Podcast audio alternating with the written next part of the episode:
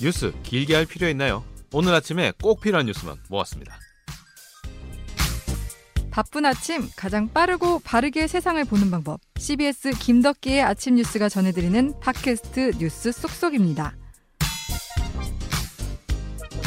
네, 꼭 필요한 뉴스만 쏙 뽑아서 속도감 있게 전달해드리는 뉴스 쏙쏙 휴일판 2020년 마지막 휴일판이 될 것 같으네요. 네. 예, 김덕기 아침 뉴스 번외편 마지막이지만 저희는 끝까지 네. 예, 여러분들께 좋은 소식을 전해드리기 네. 위해서 정리를 해야 될 것 같은데 아무래도 오늘이 2020년 그 GT해의 마지막 주말이기 때문에 저희가 나름대로 정리를 해봤습니다. 올해 아. 참 많은 다사다난했던 사건 사고 중에서 다섯 가지 정도 뉴스를 그렇죠. 저희가 저희 아침 뉴스 팀, 예. 김덕기 아침 뉴스 팀 뉴스 쏙쏙이 선별한 5대 뉴스. 철저한 기준을 갖고 나름대로 이제 오대 뉴스를 하나씩 여러분들께 짚어 드리도록 하겠는데 가장 큰건 대표적인 뭐 거로 코로나지. 예 코로나 네. 소식인데 첫 번째가 올해 1월 20일 국내에 첫 코로나19 환자가 발생했었어요. 이때까지만 해도 지금 이런 상황을 예측한 사람이 과연 있었을까요? 그렇죠. 이렇게 1년 내내 이어질 거라고는 아무도 예상 못했을 네, 것 저는 같아요. 그때 미국에 있었는데 네. 정말 정말 체감을 할 수가 없는 상황이었어요. 그때는 어. 사실 미국은 그렇게 심각한 예. 상황이었고 중국이 되게 심각했었잖아요. 아이 그때 보면 우리나라하고 미국하고 거의 비슷한 시기에 첫 발병이 시작됐어요. 근데 근데도 미국이 그렇게 크게 경각심이 없었거든요. 예. 네. 한국이 막 난리를 치고 있어서 제가 2월 초에 들어올 때 사람들이 전부 다 한국 들어가지 마라 위험하다. 미국에서 어 미국에서 사람들이 왜 들어가냐 조금 더 있다 음. 들어가라 그랬는데 정확하게 보름 만에 상황이 반전됐어요. 예 미국이 갑자기 급속하게 창궐하기 시작한 거죠. 그렇죠. 특히 네. 뉴욕이 심각했었는데 네.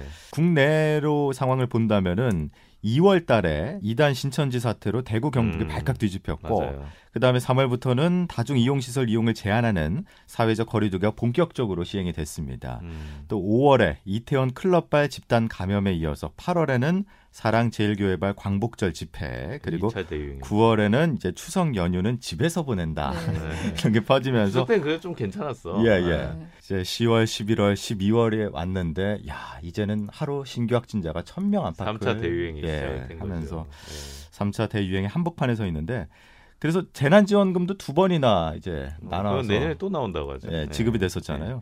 근데 이게 재난지원금이 좀 약간 논란이 있네요. 보니까 한국개발연구원 KDI가 조사한 대로는 100만 원을 받았으면 30만 원만 썼다. 예. 그러니까요. 소비로 네. 이어지지 네. 않았다는 거잖아요. 그러니까 30만 원 쓰고 나머지는 어디다 썼냐? 그러니까 뭐 저축을 하거나 음. 뭐 빚을 갚거나 뭐 주식 투자를 하거나 뭐 이런 데쓴 쓴 거죠, 결국은. 소비를 한 것도 보면은 주로 이제 음식점 이런 데 가는 것보다 뭘 많이 샀다는 거예요. 음. 특히 많이 산 게 뭐 가구, 그다음에 옷 뭐 이런 걸 많이 샀다고 그래요. 어. 그래서 직접 타격을 받는 소상공인들한테 크게 도움이 됐느냐 이 부분에는 조금 의문점이 있는데 예.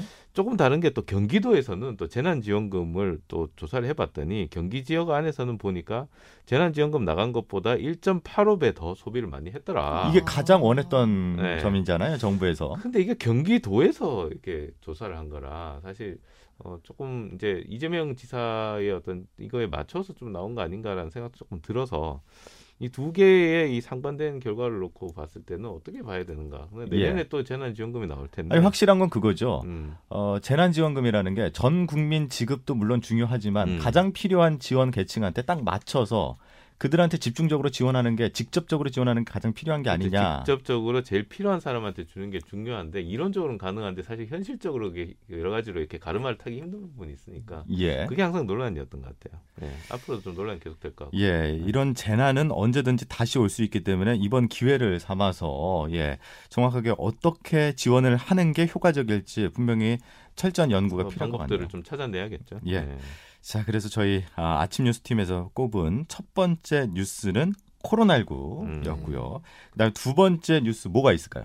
연결되는 거죠. 사실 예. 이제 아까 돈 얘기를 했는데 결국에는 그 돈이 풀려가지고 뭐 부동산으로도 가고 뭐 이렇게 주식 시장으로 갔는데 결국은 부동산 광풍과 동학개미 열풍. 음. 예. 이걸로 봐야겠죠. 맞습니다. 시- 집값이 참 잡히지 않고 있는데 작년 말에요. 강력한 부동산 대책이 원래 나왔었어요. 12, 16 대책으로 음, 아, 잠시 서울의 집값이 안정세를 보였었던 것도 사실인데 이게 풍선 효과라고 그러잖아요. 풍선 효과로 인해서 서울에 있던 어, 그런 유동 자금들이 수도권으로 이제 몰리면서 수도권이 뭐 들썩이게 마용성이다, 그다음에 예. 수용성이다, 뭐부터 시작해서 나, 나중에는 최근에는 어디까지 갔냐면 뭐 파주 김포 넘어서 창원 의창구라는 음. 곳이 있는데 거기 아파트가 10억이 넘, 아, 넘게 실제로 팔렸어요. 예.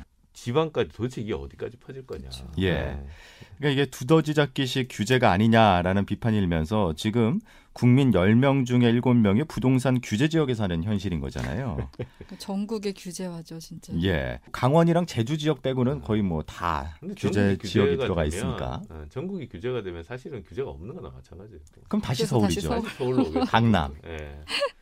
참 걱정이에요. 아, 그래서 연예대상 시상식의 수상 소감에도 어, 집값 좀 잡아달라는 요청이 아. 수상 소감으로 나올 정도로 뭐 야. 연예인, 뭐 일반인뿐만 아니라 네. 특히 젊은 측이 그 panic buying이라고 해갖고 그쵸. 20, 일단 30대가 정말 예, 집을 영혼까지 끌어모아서. 네. 집을 샀는데 이제는 이것도 힘든 상황인 거죠. 대출을 다 막아가지고. 음, 네. 예. 근데 음. 지금 진짜 말씀하신 대로 30대 요새 30대가 모이면 하는 얘기가 결론은 부동산 얘기로 끝나더라고요. 음. 진짜 다 박탈감 때문에. 그때 그 김덕기 앵커가 막 저번에 얼마 전에 closing 할 때 아파트의 또 다른 이름이 그때 살 걸이라고 아. 그런 얘기를 했었는데 참 씁쓸한 얘기예요. 네. 네.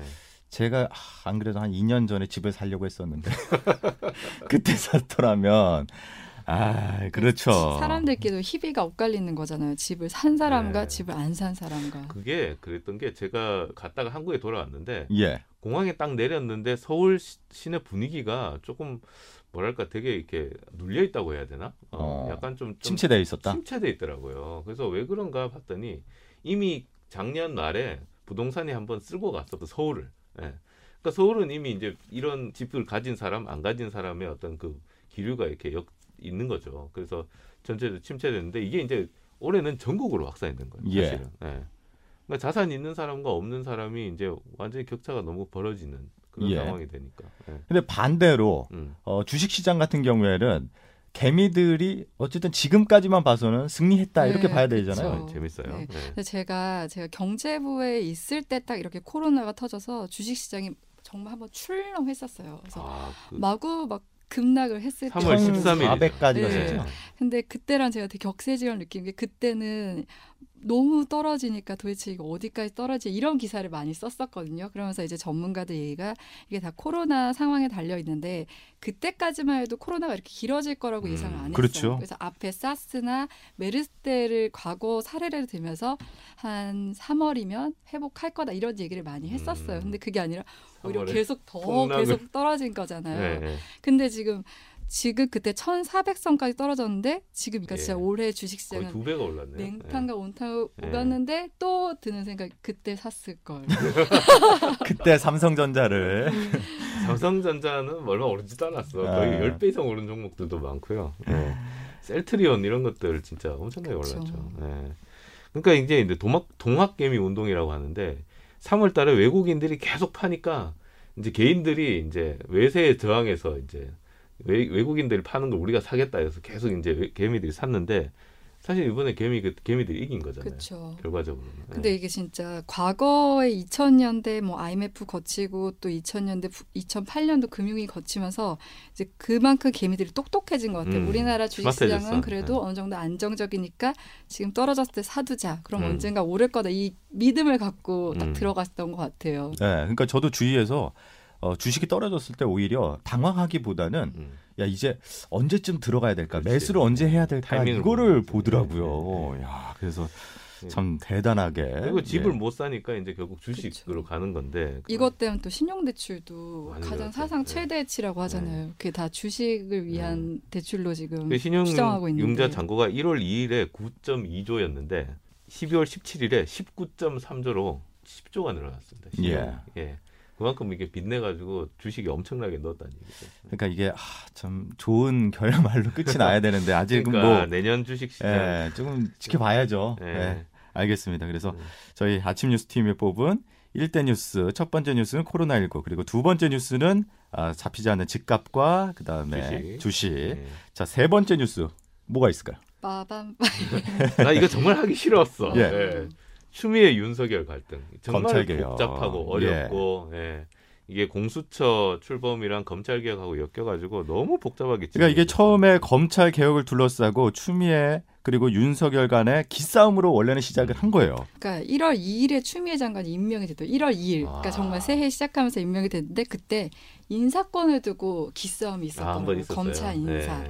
거기서부터 검찰총장이 뭐 내 명을 듣지 않은 거다. 윤 총장의 의- 인사 의견 내라고 했는데 내지 않았다. 이러면서 음, 서로 말도 좀 달라지고 있었네. 이러면서 네. 예. 네. 그랬고 이거는 사실 그때도 보니까 기사들이 아 이제 추미애 장관과 윤석열 총장의 갈등이 시작됐다 이러는데 지금 지나고 보니 그거는 전초전에. 정말 맛보기에 불과한 그렇죠. 네. 그래서 검찰 개혁을 둘러싸고 그렇게 싸우, 싸웠는데 이제 워낙 극단적인 양상을 띠다 보니까 검찰 개혁은 사라지고 아 그러니까요. 예, 네. 윤석열 찍어내기 네. 쪽으로 가다 보니까 이게 글쎄요.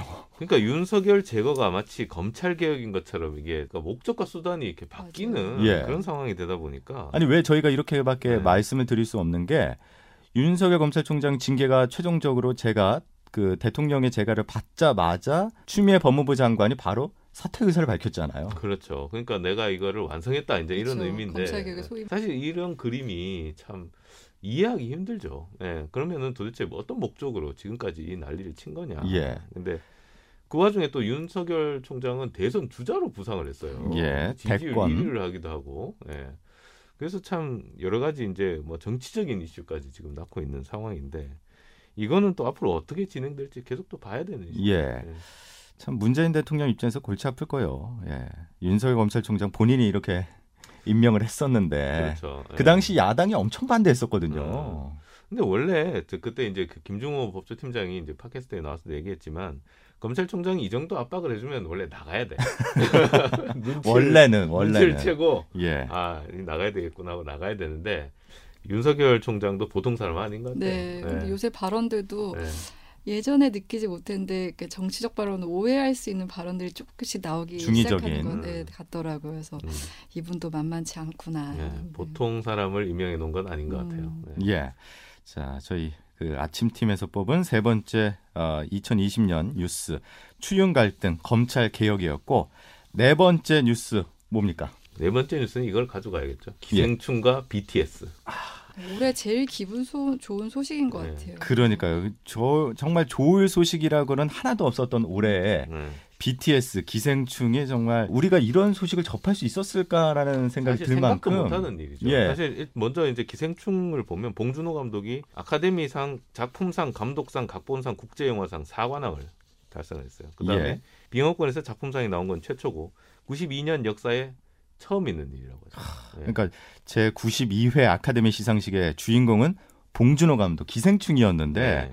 더군다나 비영어권 영화로서 최초로 최우수 작품에 선정됐다는 이 사실 자체 하나만으로도 우리가 깜짝 놀랐었었어요. 예. 예. 근데 근데 미국에 있을 때 확실히 이게 예. 되게 분위기가 좋았어요. 사- 음. 만난 사람마다 다 기생충 얘기를 어. 했었어요. 아 실제로. 예, 너 한국 사람이지 나 기생충 봤어 이러면서 어. 예, 되게 재밌더라 이런 얘기 많이 하더라고요. 아니 그리고 봉준호 감독이 그 수상 소감을 할 때 이런 말을 남겼잖아요. 자막 그 1인치 장벽을 뛰어넘으면 훨씬 더 많은 영화를 즐길 수 있습니다. 음.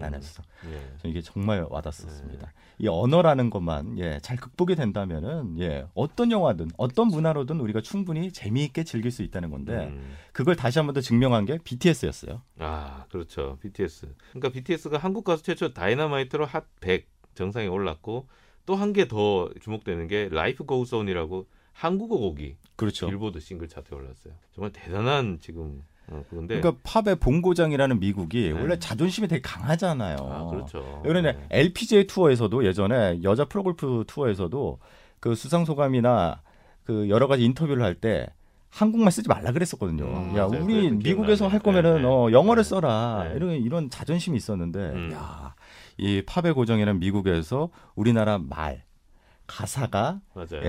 예. 주류가 됐다는 것 자체가 정말 대단한 의미를 갖고 있죠. 근데 옛날엔 진짜 한류 한류 했을 때 아, 한류가 이 정도까지 하라고 이렇게 체감을 못했는데 BTS 노래가 빌보드 핫백에 오르니까 아 진짜 이제 한류는 세계 어딜 내놔도 음, 자랑스러운 문화구나 음. 이런 생각이 들더라고요. 또 네. 그것과 할- 관련해서 봉준호 감독과 함께 이제 K 문화, 뭐, 음. 네, K 커처 이런 얘기가 나오잖아요. 네. 아니 저 예전에 영국에 잠깐 갔었는데 런던에 그 거리에서 공연을 하는 사람들이 생각보다 꽤 많더라고요. 근데 음. 그 춤을 추는 분들이 계셨었는데 막 다양한 춤 되게 신나는 춤을 추다가 마지막 하이라이트 때는 강남 스타일을 추더라고요. 아. 근데 그때 춤출 때 모든 사람들이 관객들이 그걸 보다가 예. 강남 스타일이 나오니까 환호를 하면서 같이 막 같이 춤을 췄죠. 추더라고요. 근데 이런 문화가 좋은 음. 게 그때 저희도 팟캐스트에서 얘기했지만 우리나라의 위상도 같이 올라가는 맞아요. 거죠. 예전엔 네. 아시아인에 대한 차별이 있었는데 이제 한국인이지만 한국말 어떻게 하는 건지 가르쳐 달라고 하고 이런 게 진짜 문화의 힘이 아닌가. 네. 네. 앞으로도 BTS가 이제 서른 살까지 예. 예, 잘 활동을 할 수 있기 때문에 일단 군대는 연장이 됐잖아. 어느 정도. 이렇게 돼- 더 많은 기록들 한번 예, 쓸수 있지. 그래미상에 이제 오를 수 있느냐. 예. 이제 이거가 관건인데 예, 그것도 제일 관심인 것 같아요. 예 새로운 기록들을 또 네. 쓸지도 한번 지켜보겠고 음. 아 저희가 이렇게 쭉 달렸는데 첫 번째 코로나 그 다음에 주식 그리고 집값 그 다음에 추윤 갈등 한류까지 알아봤습니다. 이제 네. 마지막 뉴스 하나 남았는데 저희가 뽑은 5대 뉴스 마지막 역대 최장 장마인데요. 아, 올해 예, 54일 동안 비가 내렸다고요. 아 근데 우리도 되게 힘들었어. 맨날 기상청 연결하고 어, 어, 디 그렇죠. 재난이 예. 있는지 재난 문자가 막 밤에 막 쏟아지는 거죠. 산사태 난다, 뭐 장마다, 태풍 온다. 정말 밤새 진짜 잠을 못 잤던 기억이 나네요. 그러니까요. 제가 기자 시절 초창기에 우면산 사태를 취재했었거든요. 아, 예. 우면산 사태. 네, 그때도 진짜 역대 이런 일이 없었다 이랬었어요. 네. 그때 이제 우면산 거기 아파트에 그 산에 있는 흙들이 다 밀려들면서 사람이 죽고 막 이랬던 음, 거예요. 서울 시내에서 이런 일이 있어 있을 수가 있나 이랬는데 올해 또 근 10년 만에 역대 최장 장마 이어지면서 3천여 명이 삶의 터전을 잃었다고 하고 음. 예. 그리고 이거 이후에도 또 태풍이 계속. 몰려와서 그렇죠. 네. 마이삭. 복구가 안 됐잖아요. 복구하는데 굉장히 어려움을 겪었잖아요. 또 이거 이때 기사 중에 또 인상적이었던 거는 소가 지붕 위에 올라타 있는 아, 사진도 예, 있었고. 예. 그러니까. 네. 저희가 좀 정확하게 짚어드린다면은 6월 중순에 시작한 장마가 남부 지방에서는 7월 말까지 이어졌었고요. 네. 중부 지방에서는 8월 16일까지 이어지면서 음. 54일이라는 역대 최장 기록을 썼습니다. 비 오다 여름이. 끝났죠. 그렇죠. 네, 네. 그리고 올해 호우로 인한 피해를 보면은 사망자가 53명, 실종자 3명, 그리고 이재민 8,100명, 재산 손실은 1조 370억 원을 아, 기록했습니다. 아직도 실종자가 아직도 있는 거죠. 예, 예. 아, 그리고 아까 우리 어, 조 기자 씨께서 짚어주신 대로 전남 구례군에서는 하천 제방이 무너지면서 소들이 지붕, 네, 주택 뚝 지붕 위에서 올라가서 며칠이 예. 지나서야 예, 네. 구조가 되는 그런 일도 그리고 있었는데 이때 저는 또 인상적이었던 게 춘천시 의암호에서 급류로 떠내려가던 수초성을 막으려다가 공무원이 아, 휴가 중이었던 맞아요. 공무원이 네. 사망한 일도 그것도 있었잖아요. 신원이었는데. 그것도 사실은 음. 인재라고 분류될 수 있는 예. 그 일은 그런 일도 그 있었고. 섬이 뭐라고 그참 폭우 때그 가서 일하, 일을 시키고 말이야. 안타까운 일도 있었죠. 그러니까 네. 이게 갈수록 강력해지고 있기 때문에 장마나 예, 호우가 어, 매해 장마는 우리는 꼭 겪어야 되는 거잖아요. 그렇죠. 근데 이제 네. 앞으로 우리의 생명까지 위협하는 실정이 됐기 때문에 아, 단단히 준비를 하셔야 됩니다. 그러니까 장마가 아예 없다가 어, 있을 때는 너무 길다가 그러니까 거의 우기처럼 왔다가 어떨 때는 너무 건조하다가 참 이게 기상 이변이 너무 이렇게 크게 나타나고 있어서 아니 네. 기상 이변이라는 표현을 쓸 수밖에 없는 이유가 기상청이 원래 올해 장마는 예년과 비슷할 거다. 그렇게 예, 오버청 돼가지고 예. 예. 조금 뭐 예년보다 더 더울 수도 있다 네. 이런 기, 예보를 내놨었는데 최장 기간의 장마가 됐었고 네. 별로 기온도. 낮았었고. 예. 네. 예 정말 예측을 할 수가 없습니다. 예측 불가합니다. 진짜 슈퍼컴퓨터 그렇게 갖다 놔도 예측이 안 돼. 지금. 네. 예. 그래서 저희가 이렇게 2020년 올 한 해를 음. 다섯 가지 뉴스로 한번 쭉 되돌아봤었는데 그 외에도 좀 몇 가지 좀 네, 있었잖아요. 네, 네. 예, 뭐 사실 박원순 서울시장 사망 사건 같은 경우도 상당히 충격이었죠. 어, 너무 예, 충격이었죠, 예. 진짜. 예. 게다가 또 오거돈 부산시장에서 서울과 부산에서 시장이 또 이렇게 어떤 성추문으로 이렇게 또 문제가 발생하는 경우 정말 이것도 정말 충격이었던 것 같아요. 예. 박 시장은 또 차기 대선 후보 주자였는데 이런 네. 선택을 한 거잖아요. 네. 그리고 저는 또 인상적이었던 게 이건희 회장이 별세한 거. 음. 네, 정말 공과에 대한 평은 엇갈리지만 그래도 삼성을 세계 인류의 기업으로 키웠다는 거, 네, 그거에 대해서는 다 공감을 하는 것 같고. 예. 그렇죠. 뭐 엠번방 사건도 있었고 네. 조두순 출소도 있었고 참아또 아, 그리고- 그리고 미 대선도 있었어요. 올해. 아 미국 대선 진짜 진짜 너무 옛날 아니고 대선이 이미 막 기억 속에 사라지려고 그래요. 예. 예. 트럼프가 근데 아직 대통령입니다. 네. 그러니까요. 네. 아 참 다양한 소식들이 있었는데 정말 다사다난했네요. 개인적으로 어, 우리 어, 장 팀장이나 조 기자 씨께 궁금한 게 내년 2021년에 이 뉴스 정도는 좀 하나 나왔으면 좋겠다 싶은 게 혹시 있을까요? 아 이 돌발 질문인데. 음. 네. 전 아까 BTS 얘기 들으면서 아 그래미상 가면 좋겠다. 하면 아, 좋겠다. 예. 네. 그럼 진짜 역사잖아. 이건 역사에 남을 일이 될 것 같은데 그런 일이 있으면 좋겠다와 집값이 안정되면 좋겠다. 음. 저는 코로나 종식을 선언할 수 있는 그날이 내년에 왔으면 음, 좋겠습니다. 아. 마스크도 쓸수 있는 예, 날이 네. 왔으면 예. 좋겠어요. 음. 자, 그런 날이 빨리 와야 될 텐데 저 역시도 김, 예. 앵커님. 아 저도 뭐 KDK. 코로나 예 네. 다른 건 없습니다. 코로나 때문에 제 가장 가슴 아픈 것 중에 하나가 우리 아이들이 초등학교 아이들이 그 1학년 같은 경우에는 장 그러니까 올해 등교를 했던 횟수가 채 40일 정도밖에 안 된다. 그러잖아요. 그리고. 마스크를 벗으면 네. 서로 못 알아본다면서요. 네. 아니 자기 반 친구들도 서로 서로 몰라 애들끼리. 이게 진짜 말이 됩니까? 네. 그리고 아이들이 뭐 바라는 게 딴 것도 아니고 친구들이랑 그냥 놀고 싶대요. 맞아요. 집에 앉아서 게임만 하고 핸드폰만 예. 쳐다보고 있으니까 참 답답한 지경이죠. 그러니까 사실. 우리가 알고 있는 그 일상으로 하루빨리 복귀되는 그날이 음. 내년에는 꼭 오기를 바라면서 저희가 네. 이제 2020년 김덕기 아침 뉴스 번외편은 마무리해야 되고 음. 새해 다시 인사를 드려야 되겠죠?